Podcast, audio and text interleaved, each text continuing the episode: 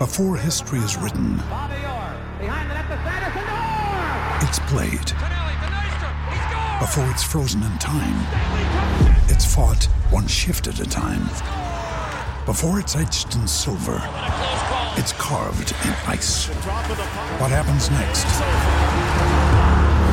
will last forever. The Stanley Cup Final on ABC and ESPN Plus begins Saturday. This is Logan Swinkles from Mornings with Ian Smith on SNZ, and joining me now from Chiefs Manawa is assistant coach Brent Kaua. It's a great time of year with the return of Super Rugby Aupiki. So, what are the excitement levels like uh, amongst the camp to get out there on Saturday and take on the Hurricanes Poua?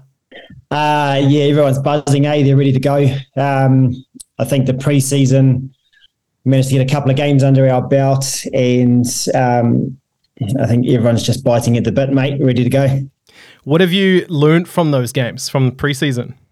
Uh, just, I think it's just time in the saddle. Eh? I think more, the more time, game time you get, you get to sort of fine tune your systems, and I think you, you can't you can't beat that. You can practice all you like, but it's actually um, under under tension where you actually see where you need where you need to fix things. So now, from that point of view, it's been good, good learnings, and um, ready to go. Yeah, always good to put a, uh, the squad under a bit of stress there. But you know, with players juggling jobs, motherhood, you know, and a rugby career, in some cases in multiple codes, how have the how have those season preparations progressed? Like, is it tough getting everyone together sometimes? Um, it's I'll say it's working in the right direction. So everything's everything's getting better, and I think um, I don't know based off what happened last year and the momentum of women's rugby, like we can't expect things to be go from zero to hundred straight away. I think it's still putting systems in place, making sure we progress it at a good speed as well. And I think um, could it be better? Yeah, I think it could be. But is it is it um, allowing us to do what we need to do right now? Of course, it is. Yeah, there is that big question mark around women's rugby right now that seems to be, you know, how do we build upon the love for the women's game that we saw uh, from the Rugby World Cup last year? Where do you see Aupiki succeeding in that regard? I think, uh, although they've increased the um, amount of games, it's only a small increase. You know, I think I understand the the intention is to go into the Trans Tasman space. I would love to have seen a home and away series, at least to get, I think, five games over the course of the competition. You're kind of just hitting your straps, um, you know, and getting your systems right. So for me, I think the growth of the game after this season, I'd like to see it grow much quicker. And um, I think just from a, you know, from a professional space, if you want to, you're bringing these people into into this environment. It wants to be for a decent whack of time, obviously, you know, for a competition. So, um, yep, it's better than last year, and I think we've just got to make sure we we do everything from our side of it as coaches, as management, and as players to make sure that we, um, I think, deliver a great product. As a coach, how do you prepare for such a short season like that when there's you know not a lot of time to you know refine and fine tune things? Yeah, um, there isn't a lot of time together as a team, so a lot of the work gets done behind the scenes. You know, a lot of one-on-one meetings. Um, there's a big reliance on right now for the girls to do a lot of own time training and obviously they come from different parts of the motu, uh, different parts of the, the country. So it's there's a there's a big reliance on the on the players themselves. So I think from a the professionalism piece, once we're able to get those get eyes on all those players more often, and for a bigger building, I think it's um, it'll be great. But right now, it's definitely not enough time but at the same time, like there's a lot of girls in there that are in the national environment, so they know what's what to expect. And there's um, women in there that were part of the Aupiki competition last year, so they know what to expect as well. So I think as coaches, as long as we set the expectations and we deliver on that as well, um, you know, I think that's we've got to lead by example. It's one thing saying players do this, players do that, but we've got to walk the walk and talk the talk as well. Your wife, Crystal, stepping into the head coaching role after the uh, success of Allan Bunting in the first season. Since coming in into that spot, how do you think she's taken to the new role? Uh, just like any other role, you know, it's um, she thrives in any environment she's a part of. Um, she's got her own take on the game. She's not a she won't follow. She's more about evolving the game. So she makes I think one of her strengths, her absolute strengths, is her ability to bring people together. So she'll always find people that are that challenge that'll challenge her because that's gonna she doesn't want yes people. She wants people that are gonna create debate and it's gonna make people better. So no i think it's just another another team. And like any like any team she coaches she she wants to win. Like that's a given. And um, she has that expectation on all coaches on all management. Um, be world class leading in your own space Awesome. And that's the main thing that she brings you. That's awesome. Uh, with with that, you know, you've got this husband and wife coaching dynamic between the two of you. What do you think makes it so successful?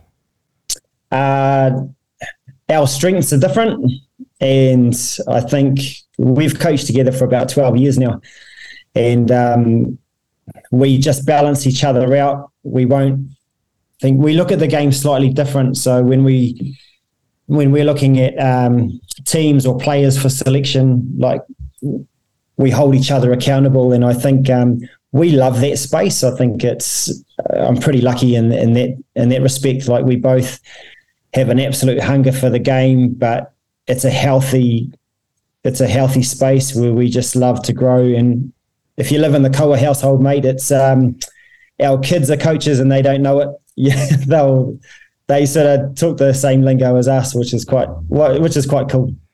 Well, uh, watch out in a few years' time. I'm sure you stepped into the head coaching role at the Bay Plenty uh, Volcanics uh, last year. What did you learn about yourself uh, as a coach that you're now bringing in with you to the Chiefs Manawa?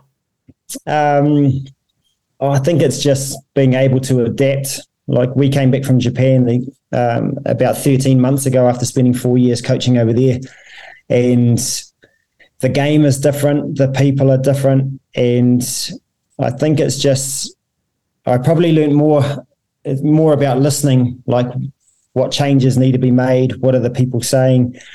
Um, listen more than you before you start to put things in place. I think that's probably been a big learning for me. Um, and just working with new coaching staff, like getting different people involved, making sure that everyone knows their role. They're in it's a it's a growth environment. You know, I think that's that's always something I like to challenge myself on. Speaking of, you know, working in with new coaches, can you just explain to our listeners who else uh, is involved in the coaching setup there at Chiefs Manawa and how the roles differ?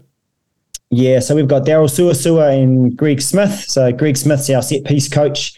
Darryl Suasua is our attack coach. Um, they're both highly experienced coaches in their in their own right. Like Darryl's been to a couple of World Cups um, with the women. He's, I think, he's one of the trailblazers, to be honest, in the women's space. Um, same same as Greg. Like they've got a vast experience in the game across the men and women's space. Uh, probably the one thing with all those coaches, and I do. So I'm a counter attack coach, um, and Crystal's the defense coach. So we, although we have our own space, like we're in charge of the big rocks, and we'll sit there and we'll debate everything around. Um, I see it this way, and they'll always have a different opinion. Or what do you think about this? And I think what's great about our coaching team is we're we're open to to feedback, which is great. Where sometimes you have coaches, you know, they'll they'll stick to their own space, and it's like don't touch. I think um, with us, we before we um, I think our first few meetings together, we spent sort of six to eight hours, like just getting to know each other, picking our brains around rugby. Um, I think that's we've all got a similar mindset. You know, we're really competitive. Um, we really care about our people. Um, culture's massive, and we love to mix that in with performance. Like I think there's a good balance, and we um, we all get on really well. That's a bonus. and I already know what the expectations are coming in uh, as defending champion. So I don't I don't even need to ask you uh, about that. But looking at some of the players uh, in the squad this year, you've got Tenika Willison, who you know that's that's a name that's going to be familiar to rugby fans that follow the Black Ferns Seven. So when she was announced, Crystal mentioned that she's a champion of the unseen mahi. What does Tanika do off the field to help strengthen the team? Oh, I think it's just uh, it's great that she's come from the New Zealand Sevens environment. Um, she just has that professional mindset, so she knows uh, with sevens you're constantly in those pressure environments. You know, you're playing tournament. Each tournament is pressure, and so bringing that that calm nature, I think you can't underestimate how important that is to an environment. So, um, Neeks has got a big mouth. She's uh, that's one of her strengths. But um, I think we've been involved with Neeks for a long time. So we started coaching Neeks when she was about 14 years old. So we had, had her at Hamilton Girls High School. And um, she's just a great human. But I think when it comes to selection, like we take all that into account. So it's not just Nika, not just Neeks. It's um, it's every player. Like you, have got to have the skill set, the work skill set, work ethic, but you've just got to be a, a, bloody good human as well. So then we can go to those places and actually um, push each other, and there's not going to be any negative reaction to it. Uh, you've also you've brought in a couple of big names from rugby league circles as well, with uh, Abigail Roache and uh, Apii Nicholls. How do you see them slotting into the Chiefs Manawa lineup, and you know what impact can they bring? Uh, yeah, again, they're great players. They've got a rugby background as well. So Uppy um, used to be Cook Island Sevens, and uh, we coached her back then as well. And same as Abby, she was Auckland Sevens, and um, they just bring a professional mindset, and um, they're people that'll do the work behind the scenes. Um, they're detailed people. They once they know the detail, they can play with freedom. So they add, they definitely add to the environment. Absolutely. Is there is there anyone else in the squad that you're hoping to see a big season from that the fans should keep an eye out for? Uh, we've got a. Oh, to be honest, like we've got some exciting people right across the board. You know, we've got a couple of younguns like um, Oliver Watherston. We've got um, Georgia Daals. You know, um, we've got some big riggers up the front as well, and um, uh, Shah in terms of Shah. So like um, I think for us it's not more the individual players, it's more around how well we play together. If we do those jobs well, then I think the people who score are just the, on the end of the line. Uh, and just lastly from me, Brent, considering you know your experience with coaching women's rugby, where would you hope to see Super Rugby Aupiki go in the near future? Um, I mean, you sort of mentioned partnering up with the likes of Australia, but where else could it go?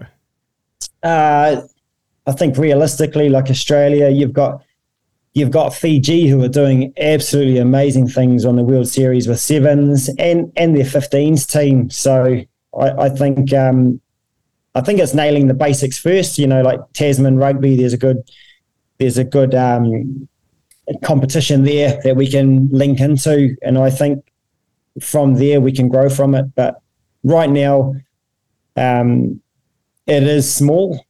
You know, we need to grow it. I think to you know get the excitement of the fans and also as players to play a more meaningful competition. It's going to be bigger. So I think um, the franchises like the Chiefs, Chiefs Manawa, like they're amazing. You know, the board they're genuinely involved in everything, trying to evolve the game. So.